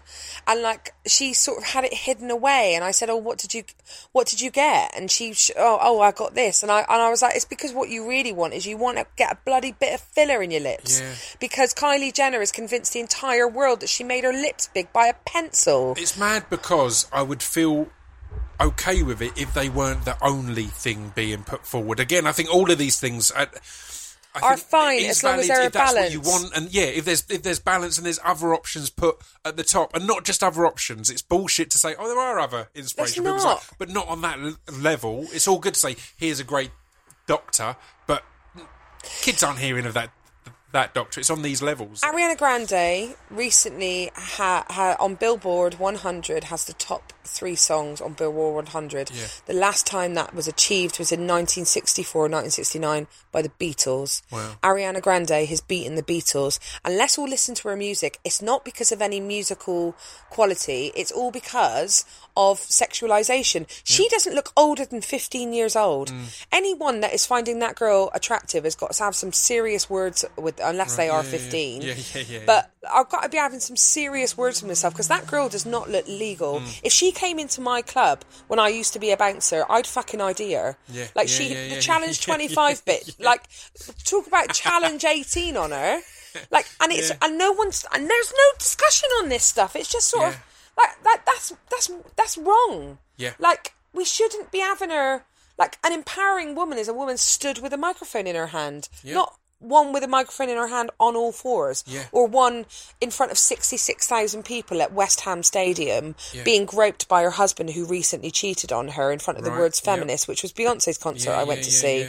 I just, I, I feel like I will obviously make all this stuff funny, but I feel like there's, um, there's just a lot of, there's just a lot of false shit going on because and attaching themselves. It's okay for this false shit to happen as well because it always has done. It's always been false advertising to make things. You know, sex used to sell and now it's tears. Yeah. Like um, like for women, it used to be tips. Yeah, yeah, now it's yeah, all yeah. about all about women crying Yeah, and yeah, you know. yeah, I, yeah. I, I do you remember Melissa Messenger? yes. Now she cries. You know, you've got loose women. yeah, yeah, definitely. But. I um I, I feel like uh I feel like what's happened is you have all of this fake shit, but now they're attaching themselves to messages that are are really important. Yeah. Feminism and women not being a second citizen, citizen to the point where you know we don't get locked into cars while guys get their dicks out. Mm-hmm. That stuff will only happen if we if we show girls, oh, do you know what? That's not cool. Even though, but like then the music videos and the imagery uh, uh, alongside all of these artists, it's not responsible. It's not like you you know she's literally just selling an art. She did a song about like I got seven rings for all my friends and look at all my money and all my and all my jewels and I'm like you've got like a load of girls looking up to you and be like oh okay so what am I going to do if I just get some surgery and and then I um and then I just like do an Instagram account and I and I get my ass out on there and you know it's fine that there's a load of probably paedophiles watching all this stuff but it means that no, I could probably have this sort of life and I can that it, it, that's the sort of convers that's the Yeah. sort of thing that are, is happening when people are watching people like Ariana Grande do Yeah. well because it's not her music. And what's Her music interesting? sucked. If her music was good, Yeah. I'd shut up. And but what's interesting is it, it's exciting because it does feel as if you're the perfect person to talk about this because of what you were saying about br- br- bringing an audience that's coming to a show that's got a Guardian quote and a Daily Mail quote on the poster because you're gonna see some of that tribalism. Anytime you start to speak against Queen Beyonce, there's going to be some They've people who are like, They came. how dare you? Yeah, but equally, it's like no, everyone should, everyone's idols should be questioned and should stand up to scrutiny and should. It's it's it's fine to be flawed. For, for, for example, a, Beyonce sh- shouldn't be flawless and perfect, but we should be allowed to acknowledge that she's not flawless and perfect. Yeah. It's not asking her to be flawless and perfect. It's being able to say, I only ag- ag- agree with that, and it not be a sin. You know. I think it was really powerful that she forgave her husband in front of everyone on that Yeah. on Lemonade. I, I I really enjoyed Lemonade, the uh, Yeah. visual album and the songs, and I thought that was a really powerful message that she put across. And I was like, yeah, that's you using your platform well, showing everyone how to forgive and forget with someone who loves you and someone who's messed up and you've forgiven them.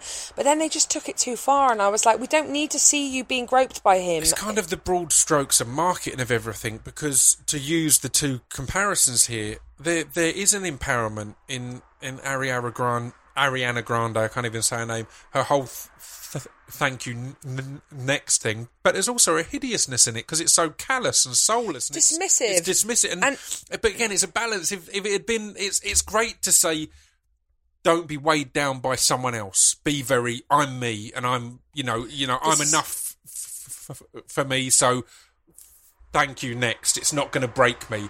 But equally, th- th- That's not there's no, there's no, there's no broad, there's no nuance in it. It's such broad strokes. It's like, fuck that loser. It's like, But no, that loser, he didn't. And the other thing is, is no one has uh, commented on this at all. She's got two ex-boyfriends she's written music about, Mm. and both those ex-boyfriends have had a drug dep- uh, a drug a drug issue to the point where he killed himself. Mm. And then the last boyfriend, last Christmas, wrote a suicidal note on Instagram. Yeah. Wouldn't you write a suicidal note on Instagram if the entire world and the Kardashians were saying thank you next about your relationship? I would would would, would want to quickly add as well, though, that it's social media and the whole market machines of the music industry that are more to blame here than a young girl in Ariana. it's not her fault. Ariana Grande. She's the cog Just it- it- yeah, she's Yeah. part of it, and she's the the one at the front. But it's everyone else going, "Oh, this is marketable. Heartbreak is marketable," and not realizing that there's there's nuances to it. It's interesting because I was thinking of two people uh, when you were saying about how you couldn't tour shows. I remember there's there's t- two people I used to gig with back in the day, literally in pubs, and one of them was Paloma Faith, and I love her. And it was you'd watch it, and I'd say to her at the time, I was like, "You need to get huge because you can't do so these good. elaborate shows in pubs." It doesn't work. And the opposite of that, and I'm going to be careful with this because I know it's someone you're a big fan of, but was Adele, who would li- literally be there with a guitar and a mic, and and then a jumper. and that and that's it, and that's all she needed. And I remember uh, when she, as she was going on Jools Holland the first time, and I knew a few of the people at her label and a lot of her kind of the, the management and Adele, and there was all this talk of right, do we had an orchestra, do we had a band, and it was it was Richard Russell at XL who was really adamant. He was like, no, just put her out there with a guitar, and she had to follow Paul McCartney w- with Jools Holland and all this, and then it just cut to this girl on a stool with a guitar, and she stole the show. So it was that beauty of f- f- finding that thing that you can go. I don't need anything else. I can make this. So it's it's having that. It's wonderful to have that flamboyance of Paloma, but then it's equally almost more exciting and moving to go right. It can be just this. This is all it can. This is all it needs to be. stripping it back's always that's what I'm doing this year Yeah. is I'm stripping back all that Yeah. stuff to prove that I can actually be as engaging without all the flim flam. Yeah. I really liked. Do you know what I really liked? I love what's the song? It's called. It's a pop song. Yeah. My Ex by Jessie J. I Right. don't know if you saw No, the video for it as well. It's just some. She's a really great actress. Um, in the, like the cameras just and the songs. The songs just cute and Yeah. and it's like, and it's it's sort of one what we were talking about. You know, the, the dismissive nature of Thank You Next. It was exactly what Thank You Next is not. Yeah. which is like you know like uh, empowering about Yeah. uh, something that hasn't worked out. And I think that uh, her the, the the cog that Ariana is in has created this. Uh, this the, will create this army of girls that don't take responsibility for the failure of their own relationships, Yeah. like which they have to because Yeah. women are just as bad as men. Yeah. I make a joke about this in my show, which is the difference between women and men is women do psychological trauma, but it's not illegal but women do really shit stuff to men. They pretend that they're on the pill and get themselves pregnant to Mm-hmm. to to be able to trap a man. Like they do mad shit. They go for men that have um uh, have wives and have girlfriends and stuff because they're insecure. You know, like we're as flawed as the blokes are. And I think sometimes that for this like marketing cog, that's what I love about Adele is that she Well, that's what I was going to say. The, the reason Adele came to mind there, I, I, was, I, I never clarified. I didn't want to just make a name drop there, but it Yeah. was because she. It felt like she popularised the heart wrenching breakup song, but what the the market never then knew who he failed. was. That's exactly that's exactly what the then marketing team failed to focus on was it was anonymous. It it wasn't this look. That's the person I'm writing about. Fuck them. It was like this mysterious man who's sitting there regretting. You just know, out, you know. there's some guy cringing somewhere that he could have been like tapping up a, a multi-millionaire success. Who's Yeah. got who also what I really love about her she doesn't do fame. Yeah. she's so dignified. She's got a yeah. massive house. Her great and her husband is like this scruffy Etonian guy who Yeah, runs a charity. Like she doesn't do any of that stuff. She is dignified just her voice just her voice. And I went to see her show with my parents I'd say uh, she's got some great chat in her Yeah. it, Adele, if you're listening, like let me come and do some like lines for you. I would love to. completely. That'd But I. I mean, I'm not criticizing any, but I'll, I'll write you some cracking lines for your Yeah. show. I was sat there going, you could say this now, and you could say that now, and you could say this because she's got this like warmth that. And that's what this country loves the most. The UK especially loves it. They love a bit of warmth. They love Yeah. a girl that they could like. Completely. Oh, my, warmth is so important, and I think that that's what I, lo- I love about. I mean, there's some songs that I'm not massively fan of, and the popularity of some songs that she's had. I think like "Chill Out, Babes," "Hello" was not her best. Yeah, like uh, "Send My Lo- My Love to Your New Lover" is like a far superior song to "Hello." Yeah, yeah, yeah. But it was her first one, and it went crazy, and then everyone copied it, and it was like a big viral hit Yeah, and stuff. yeah. But I just love I love dignity and I love a little bit of class and I love it from a working class bird as well. Yeah. Like there is nothing more classy than a working class girl that says fuck every other sentence, going, I'm not going to be falling out of cabs getting my my fanny out. and it makes it, it, it genuinely it, it adds to the impact. So when I was starting off, I've always had a lot of songs that are about about heavy subjects that are about suicide and about death and stuff like that. So I would always, particularly when I did Made a Fringe show, it was important to me to make a joke in between because then it makes that impact so much harder. And it's similar if Adele's going fucking hell, look at this, ah, and then hits you with this voice. The impact of that voice is so much grander because it's like, oh, we were bro- br- br- brought out of the geniusness of it, and it's just, oh, this is just a normal person going fucking hell. I just And spilt some of my beer, and then Well, my first show, I. I had basically 57 minutes of stand up for my first show, and then I sing opera at the end. So I'd had like, I had told the story of me and my sister and us growing up together and how difficult it was being the in the shadow of this really popular. Like when I talk about how my sister died. That's not the person I grew up with. She was two different people because Right. of her brain tumor. Yeah. Changed her personality Yeah. completely.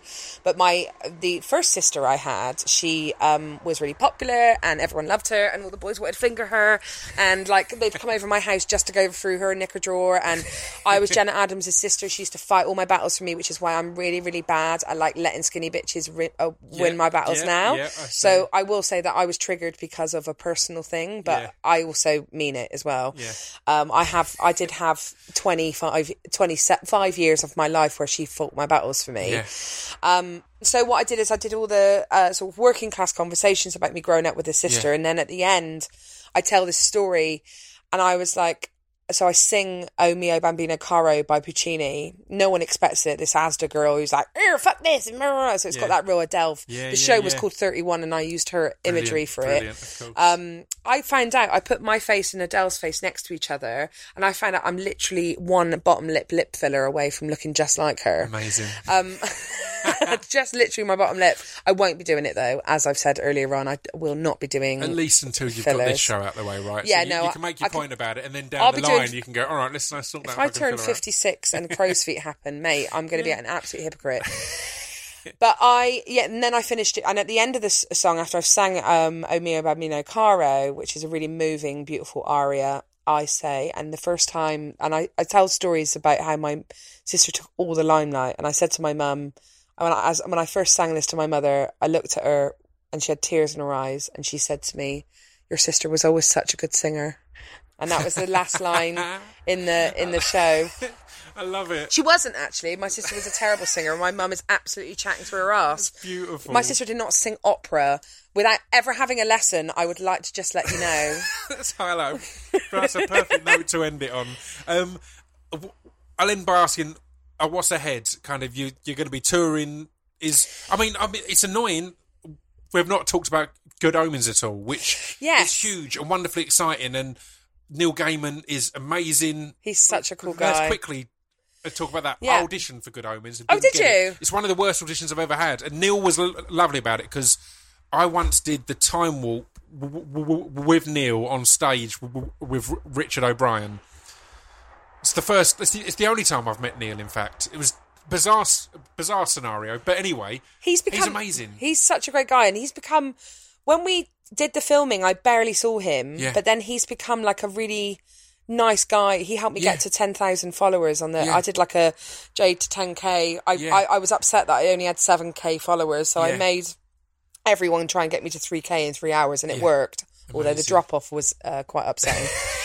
um, but he helped me do that, and he's like he's such a terrific bloke, and also it's going to be great. yeah. The The bits I, I read of the script were l- just mind blowingly good. I think I read the first episode or two episodes, and it was just it's brilliant. so good. I'm in an episode with uh, Miranda Richardson. I didn't have my scenes with um, Michael Sheen or David Tennant much. To, I know Michael Sheen through um, a friend of mine who's a comedian, but I met da- I didn't meet David Tennant, which was a real because he was my huge crush when I was younger. Right. I, I wrote Oh, my wow. letter once, Amazing.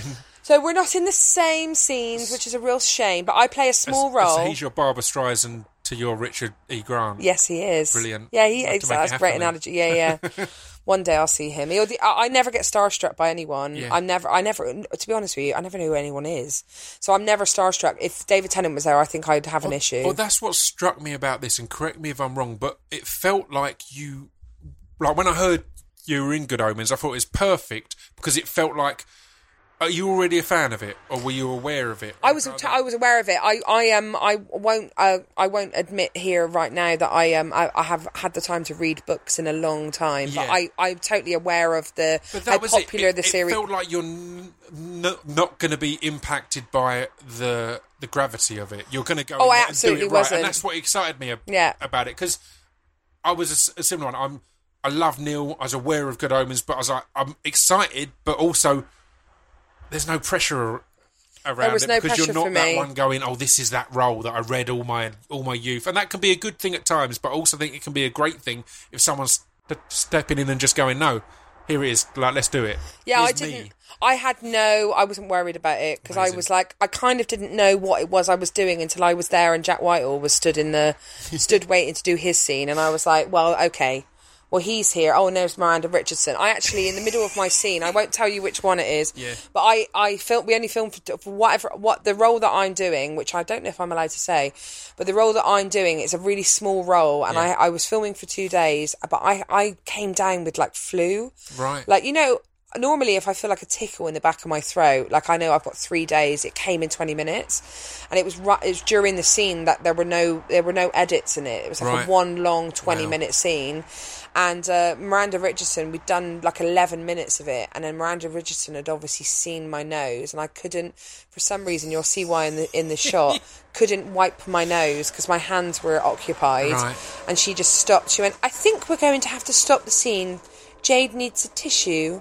I had like snot coming down my. I, first time I ever oh, performed with. Miranda Richardson, Yeah. and I snot on her. And then there's these two other actors having to hold my hand as well. Like it couldn't have been worse. and I was like, I kept going. I'm really sorry. I'm not normally like this. I think because normally I'm. Not normally this snotty. Well, also, I'm really tough as well. If I get sick, I Yeah. like in Edinburgh. I always get sick, and I sing through my sickness. I, I just can do it. I've got asthma. I, you know, like I, I can do it. But it was a, it was flu. It wasn't Yeah. even a cold. It was proper. Like I spent that the evening worst. shivering, and I don't often get like that either. So I was like, why now? Why am I sick now? Yeah. But it was an incredible experience, and I. And it's going to be a huge success. They've Yeah. they've put in a lot of effort. There's a lot of passion on set. Everyone's Just everyone involved in it is so Neil- good. The more things were coming out of who's in it, it's like that's amazing, that's perfect, that's perfect. it, Neil Neil has created something that he really. This is what we were saying earlier on, which ties this up lovely. Neil has created something he really is cares about and is passionate about, and you'll be able to see that in Yeah. in this. You'll be able to see that a whole bunch of people really gave a shit, and you can tell because when I was looking around, it was a lot of nerds on set. There was a lot Yeah, of people right. like us. You Yeah, know, yeah, there was a yeah. lot, lot All of um, excited to be when you involved. yeah, everyone was just really like really happy. I don't think it. I saw one person that was like cool about it. Yeah. You know, like I think everyone was super chuffed. Even like Miranda, you know, all the stuff that she's done throughout her career, she seemed happy to be on set as well. Like there was a real like, even though she'd been filming lots and lots of scenes, there was a real sort of contentment and happiness about the role that she was playing, and and also how fun is it? Like you should, I won't say any more, but you should see the costumes. I can- I like can it's so- only it's so exciting I love it. And I and it's going to be uh so yeah I've got Good Omens that I've already filmed it so that comes out this year. Um, I'm also in uh I've got a series coming out on Comedy Central Great. which hasn't been announced yet but um I'll just say there is a series coming out on Comedy Central. Um, there's some there's quite exciting things in the pipeline. I've I'm writing um uh, I'm writing a series at the moment uh, about uh, my time uh, uh, as being a, a, fat dancer. Brilliant. Um, and uh, yeah, it's just I've changed agencies recently as well, which has been Yeah. a really great move. I've moved over to Avalon, who it's exciting because they're they're huge and they, they, make superstars everything. happen. But um, I'm I, I saw some new pr- pr- press sh- shots the other day that are s- stunning, Oh, yeah. I think you posted on on Twitter or something, or some guy had, Yeah, had shot and it looks fantastic. But that's the f- uh, photo. So the whole show this year. So the most exciting thing is my new show this year. Yeah.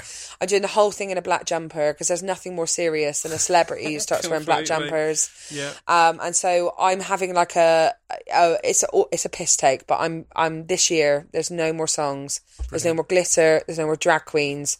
It's time for me to start taking myself seriously, or at least giving it a good old a good shot, because not enough working class women are are listened to. Yeah. They're they're looked at and they're spoken about, but no one really listens to them. And Mm-hmm. I feel like people that don't have as much as other people might have a, a better understanding about how to offer um, advice or or how to you know see the world differently rather Yeah. than this you know horse blinker version that some people can't seem to get themselves out of.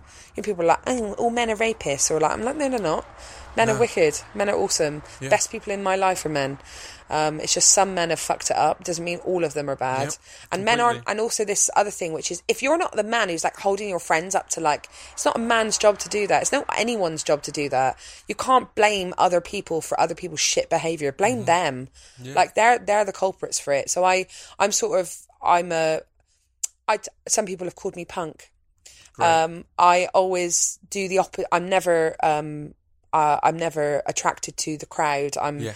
I always think if a big group of people are all agreeing with something, that's how Nazi Germany started. And I'm always going to be a free thinker as much as I'll be wrong. I'm happy it. to be wrong, but just to be open enough to try and find my own point of view on something. And I think that if I can make young girls do that, you know, don't you know, like you can like Ariana Grande's music, but like don't fill your face up with this shit. Yeah. That's Perfect. what I think. Well, what better note to end on? Thank you so, much for your time and, Thanks for, for and for having welcoming me. me in. It's been a joy. I've loved this. Thank you. Cheers. What a lovely little afternoon.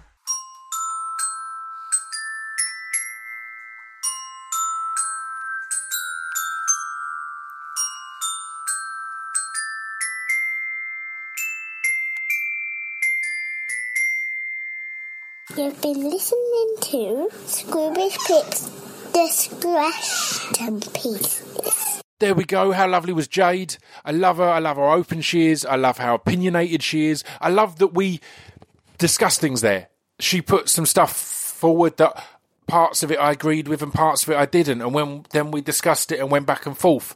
I love that. I think that's that's really important. I think it's what sh- she was saying early on as well about because of her son bingo adverts and stuff like that. She's bringing in crowds that aren't just an echo chamber, that are a mixture of things. So she tries to be that person to to go back and forth and bounce around. The one thing I wanted to clarify was when we it was spoken of um, what's her name Ariana Grande. I feel we were speaking of Ariana Ariana Grande as a package, so we're talking about what's presented to, to the public. I think we touched upon it briefly, but yeah, what's um, the management, everyone else is choosing to exploit. Obviously, you wouldn't want to put you know, suicide attempts or suicides on the sh- shoulders of anyone. That's not the case at all.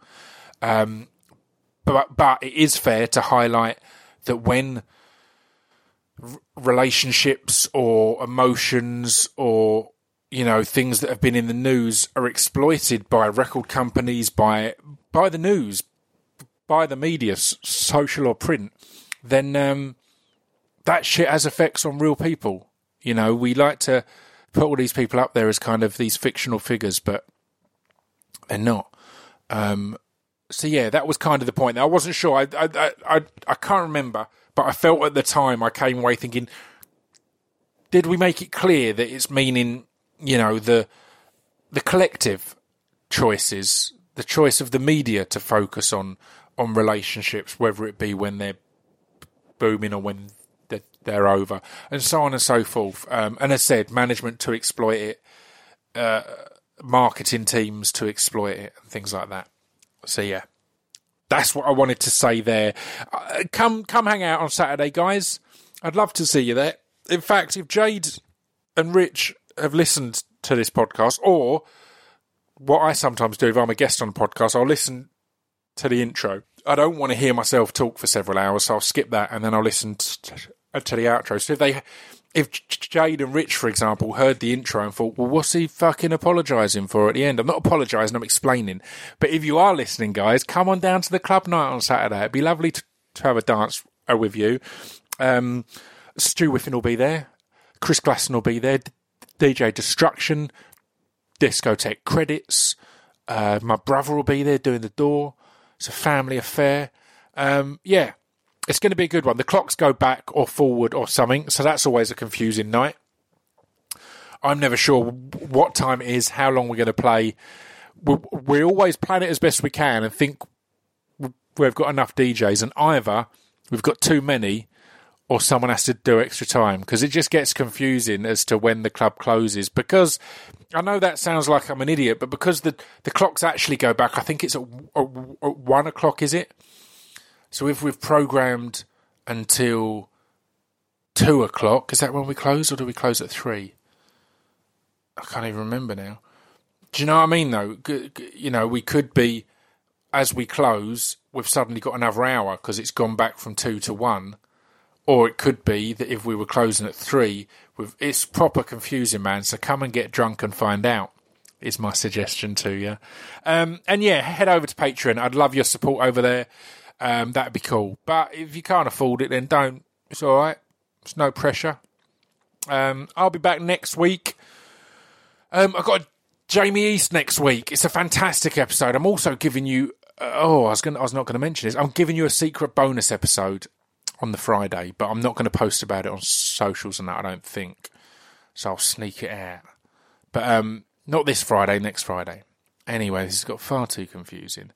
Um, go and check out Dan Le Sac's new podcast, Falling Forward. Now this podcast is over. Oh, I said I'd do the dates. Didn't I? Bloody hell. So Jayde is at Barnard Castle on April 26th in Durham. Um, Mac Festival, May 4th. Smoke and Mirrors in Bristol, May 7th. The Basement in Edinburgh, May 11th. The Pleasance Theatre in London, May 21st. Um, Comedy Festival, May 25th. She's in, in Lewes on May 26th. And Tobacco Factory Bristol in, in Ju- uh, July 11th. These are preview dates for um, the full tour to come later in the year. So uh, yeah, head along and check it out. I'm going to be going along to one because it sounds it sounds cracking. I kind of want to make it out to one of the Bristol shows because I like Bristol, and uh, yeah, it'd be good to see her in in the West Country in Coffin. All right, this it this intro and outro both been too long. More the outro. The intro was all business. Um, I'll see you all next week with Jamie East and with a secret bonus episode as well. Um, ta ta.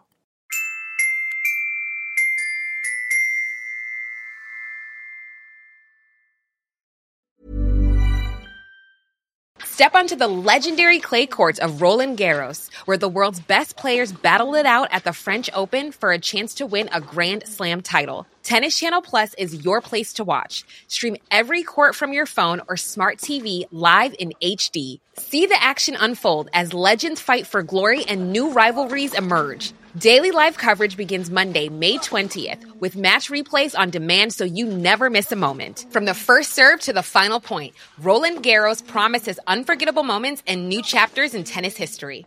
Stream now with Tennis Channel Plus to be there when it happens.